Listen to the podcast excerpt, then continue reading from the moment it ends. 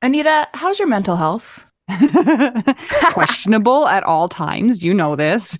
Yeah, how's the mental health of your children? Um, also a little bit tricky. Can I tell you my experience in trying to find therapists for myself and my kids, Mel? Yes, please. Okay, this is how it goes. You ask around your friends and your family for a referral for somebody who's nearby. You finally find somebody who sounds like they might work for your family. You give them a call and you find out that A, they're not accepting new patients, or B, they have a huge wait list. So you start over again and you ask people if they know anybody who would be a good therapist and a good fit.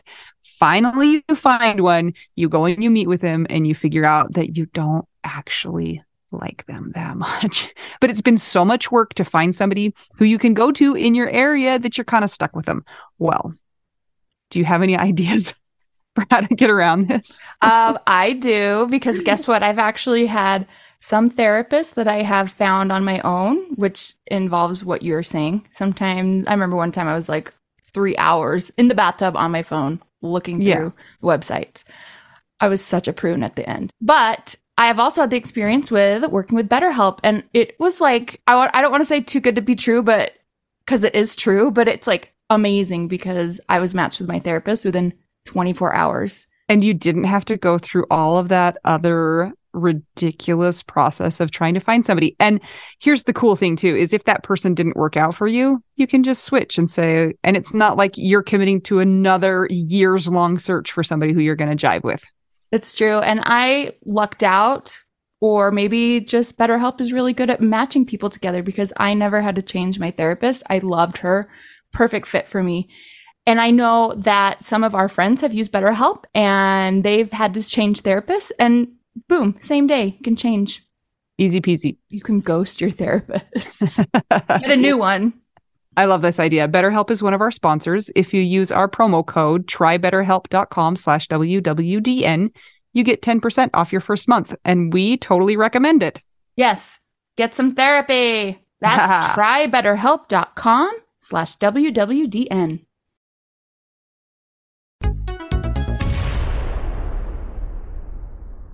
Here we are together today, Anita. Yes, welcome to this episode of Widow Sodes. One of the widow sods. So, Anita, I know you have a special topic you'd like to talk about today. Yeah, I don't know if you guys have noticed this, but flying all over the internet right now is discussions about the new Sex and the City reboot.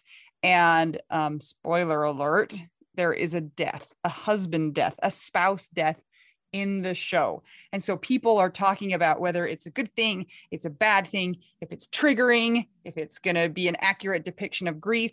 And it just brought up for me, and I wanted to talk about grief as it's portrayed in the media in general.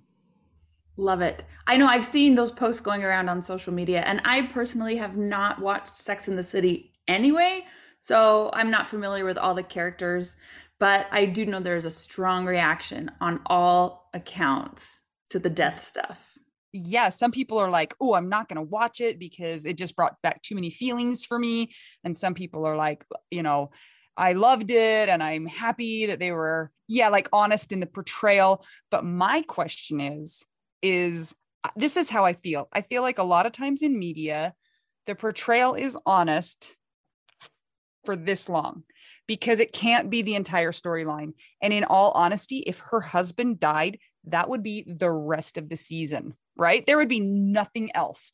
But I know for a fact that's not what it's going to be. And I've heard some people suppose that the whole reason that they did that is so she can get back into the dating scene and be doing the things like the first and the original did, where she's going on dates and finding people. So um, it'll be interesting to see how it's taken after that first that first episode. Yeah, I saw Katie Couric, who is an actual widow, as we all know, post about it, and she loved it because she thought that it was a real representation of people in that age group. What are, what are they like 50s now, like Yeah. early 50s or something? I don't know. Sorry, everybody.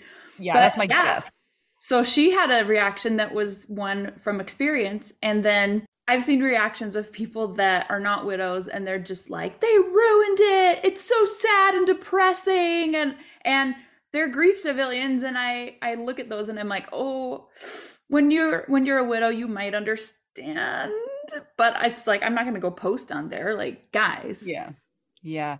Um it's just an interesting it's just an interesting like microcosm, you know, how people react to it in the media and also how they react to it in real life because again, the media wants it to be really short. It wants it to be a one or two episode arc and then it might kind of play a part in the later episodes, but it's definitely not the entire show's premise. And it would be in real life.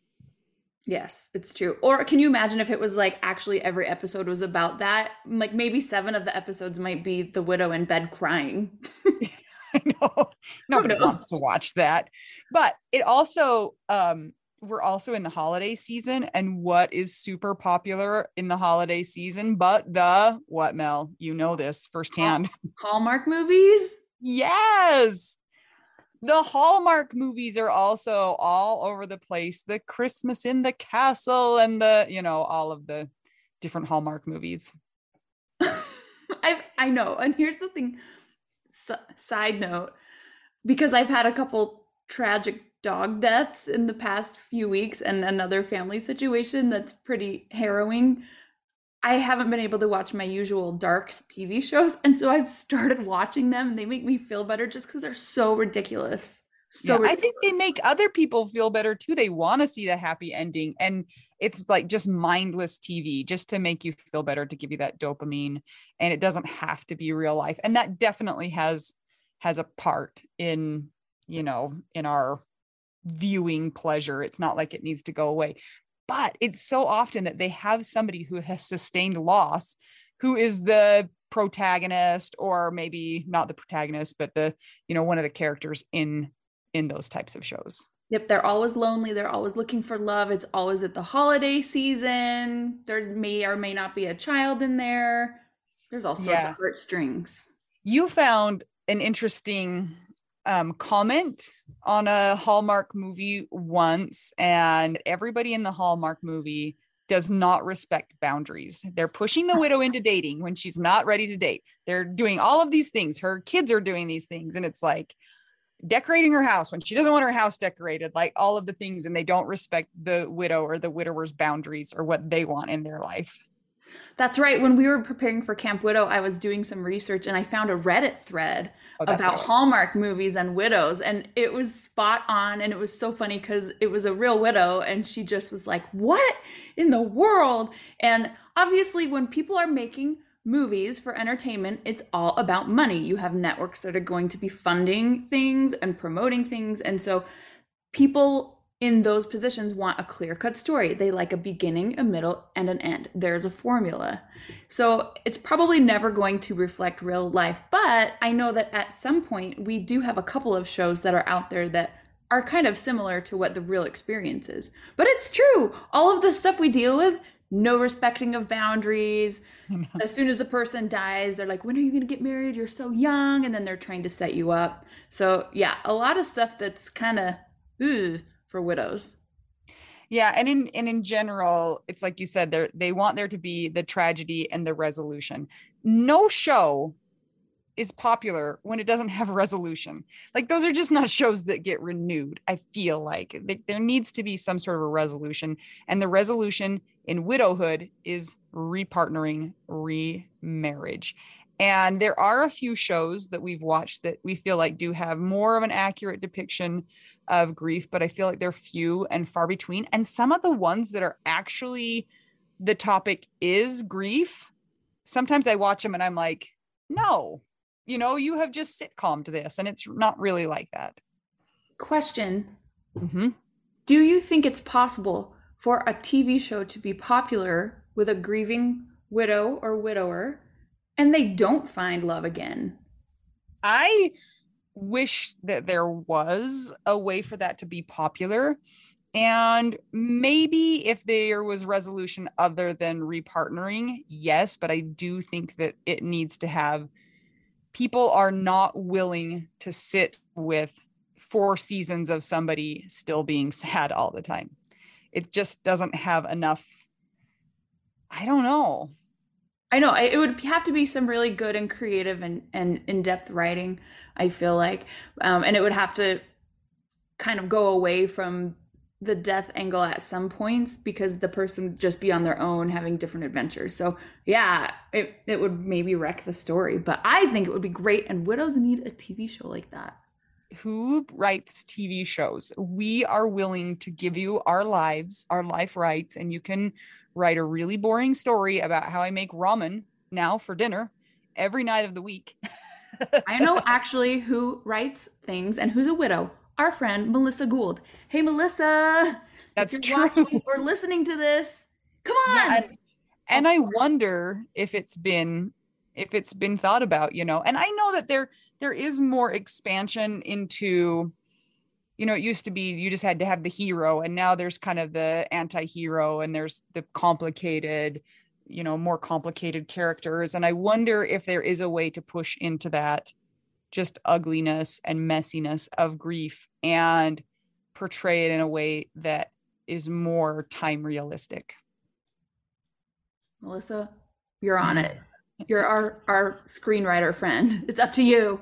So Anita, we know that every widow and widower is different and we know everybody has different tastes. Let's talk a little bit about what different preferences are for entertainment consumption. So we know that Mel likes to watch true crime. She likes to watch all of the dark murders.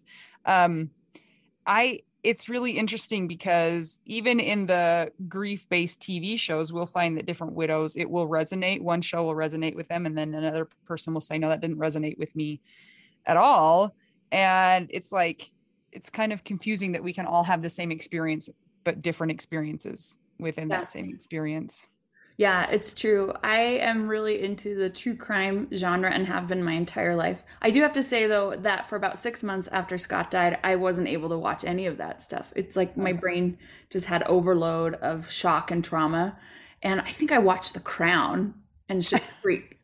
so stuff that was kind of true, some of it is true and and fairly benign, I guess.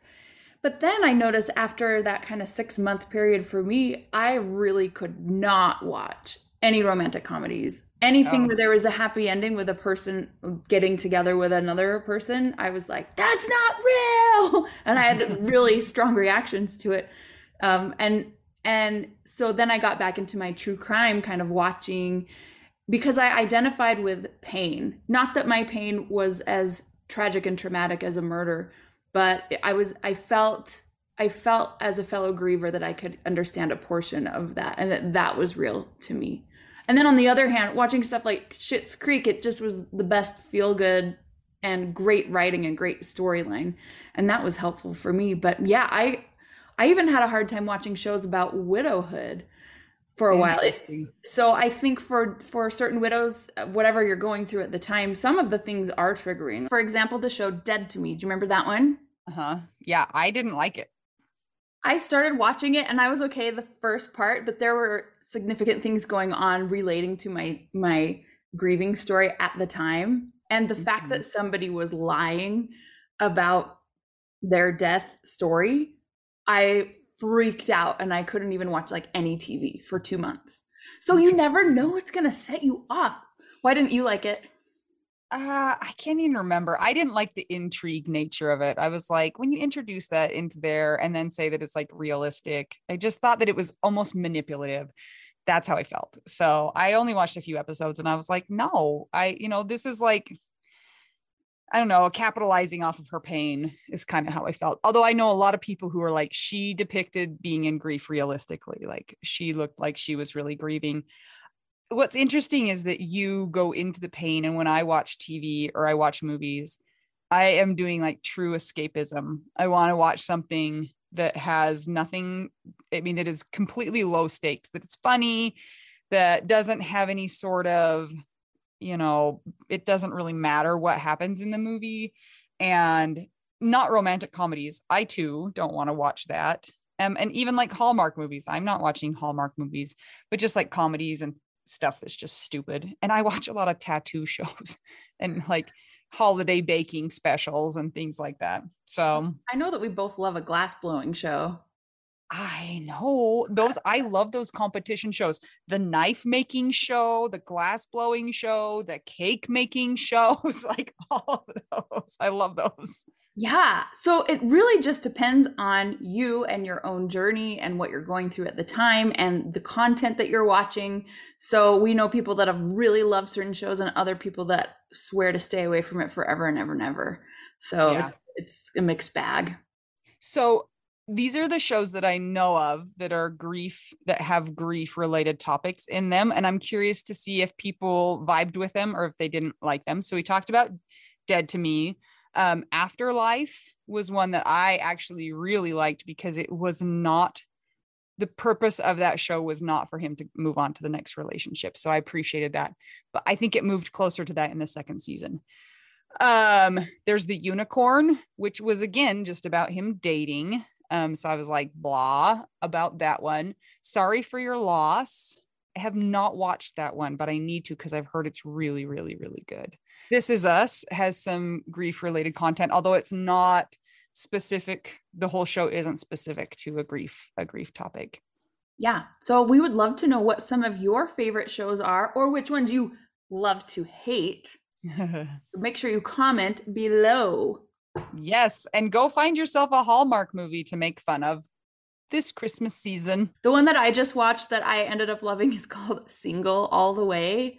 It's about it's a it's a romantic comedy Hallmark movie about two guys and they have an aunt in there that is like the crazy Broadway aunt and the reason that I love this so much other than what I just mentioned is that she acknowledged that Whitney Houston's version of Joy to the World is the greatest version of all time and I tell my students that and everybody thinks I'm crazy until they listen to it. So I digress, but that one's pretty good. We'd like to know what you think, so comment below here or in the Widow Wives Club. And if you are not a member of the Widow Wives Club yet, it's on Facebook, so please find that and join. I'm Anita. I'm Mel. We're two young widows wishing you a holiday viewing season. And we're also just trying to help you figure out widow We do. now.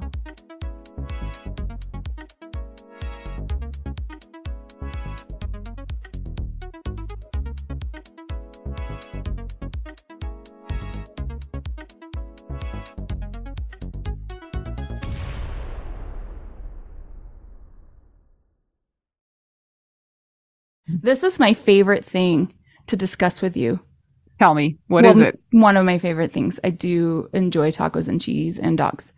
This is about how you cannot pay hundreds and hundreds of dollars for a phone plan, especially when you're a widow, your person is dead, you might have kids, you might need another option, and you just want your phone to work, you want unlimited texting and service, and you want it to be like 25 bucks a month. It blows my mind that they have plans that start at $15 a month. That is so cheap. And the cool thing is, is it uses other 5G networks. And so you don't have to pay extra for that. And you still get great service. Yep, Anita and I have traveled all over and I have used my phone. So I highly recommend it. And my mom's even on it. When my dad died, we put his phone down to the cheapest plan, which is $15 a month. And I think my mom's on the $20 a month plan and it's so worth it. It's so much cheaper than what we were all paying before. So I highly recommend it if you're on a budget or not. Who cares? Ryan Reynolds is in charge of the company and they send you free stickers with Ryan Reynolds temporary tattoos. It's kind of the best. So if somebody wants to sign up, what can they do, Anita? Go to trymintmobile.com slash WWDN. Seriously, you guys, such a great idea. Save yourself some money. And if you're worried about losing data or having any changes with your phone, not going to happen. They walk you through it. Everything's fine. It's the easiest process of all time. Again, that's Trymintmobile.com slash WWDN.